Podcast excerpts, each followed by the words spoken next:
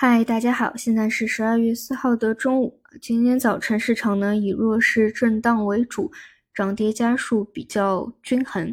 那这里呢主要有几个点啊，第一个就是早盘黄金脉冲式的上涨，又是刷新了一个阶段的高点。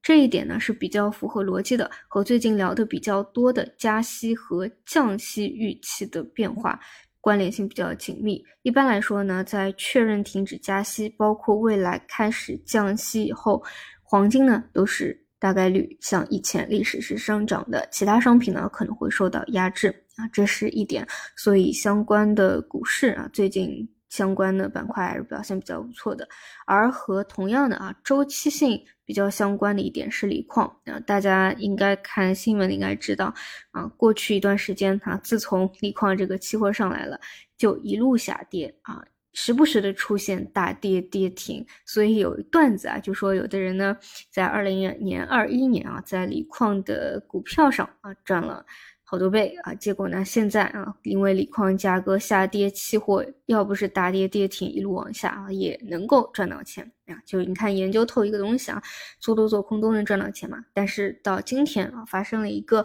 短期的变化，就是锂矿的价格还在下跌，但是整个股价已经不跌了啊，股价反而还出现了一个小幅度的反弹。啊，期货这边也是一个十字星，所以后面呃会不会有一个呃趋势上的一个变化？这个也是呃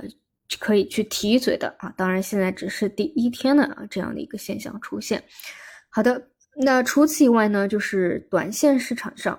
嗯，高位股啊出现了比较大的波动。这个也跟盘中的消息有关啊，就说现在的涨幅进监管了怎么样啊？这个也不知道真假，反正呢就是产生了比较大的一个波动。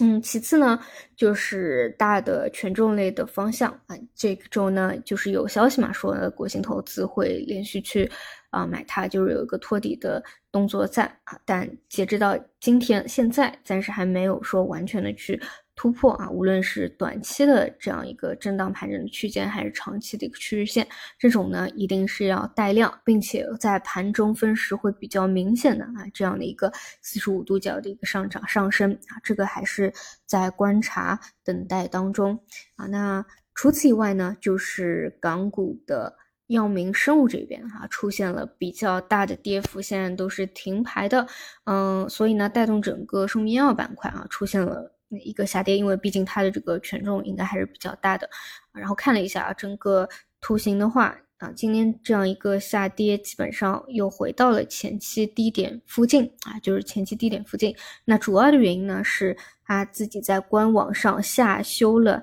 盈利业绩的一个预期啊。怎么说？就是关于生物医药板块，以前聊的也比较。多啊，首先你从整个大类的板块角度来看啊，它是先于二零年二月份其他的大类板块先行下跌的，所以呢，它其实整个反弹上去的时间会这一波啊，无论是比小微盘股也好，还是比权重股也好，其实它是更早的啊，有减肥药这样一个想象空间比较大啊，比较。嗯，就是偏赛道思维的一个方向去带领，而其他的权重方向呢，更多是稳步的啊，进行一个底部抬高的一个反弹。那 CRO 呢，可以说是在整个医药的大类方向里面啊，相对估值会是比较高的啊一个细分之一啊。其他的方向，嗯，这个受到影响不多啊。今天这个药明生物主要是 CRO 的方向。那么这里值得去关注的一个点就是啊，作为相对估值比较高的 CRO。在经过这样一个业绩的变化以后啊，能不能够真正的彻底的一个出清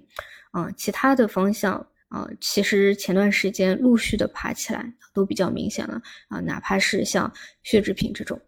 所以这个点呢，反而你应该去关注出清的一个情况，而不是说已经是连跌了三年了，骨折打骨折打了百分之八十了，然后因为一个业绩或者之前的反复。短期再出清一波，你去再去这个角度去讨论风险啊，风险是在顶部去讨论的啊，你应该关注有没有杀青的一个问题。好的，嗯，这个就是今天上午的一个一些板块变化的点，那我们就收盘再见。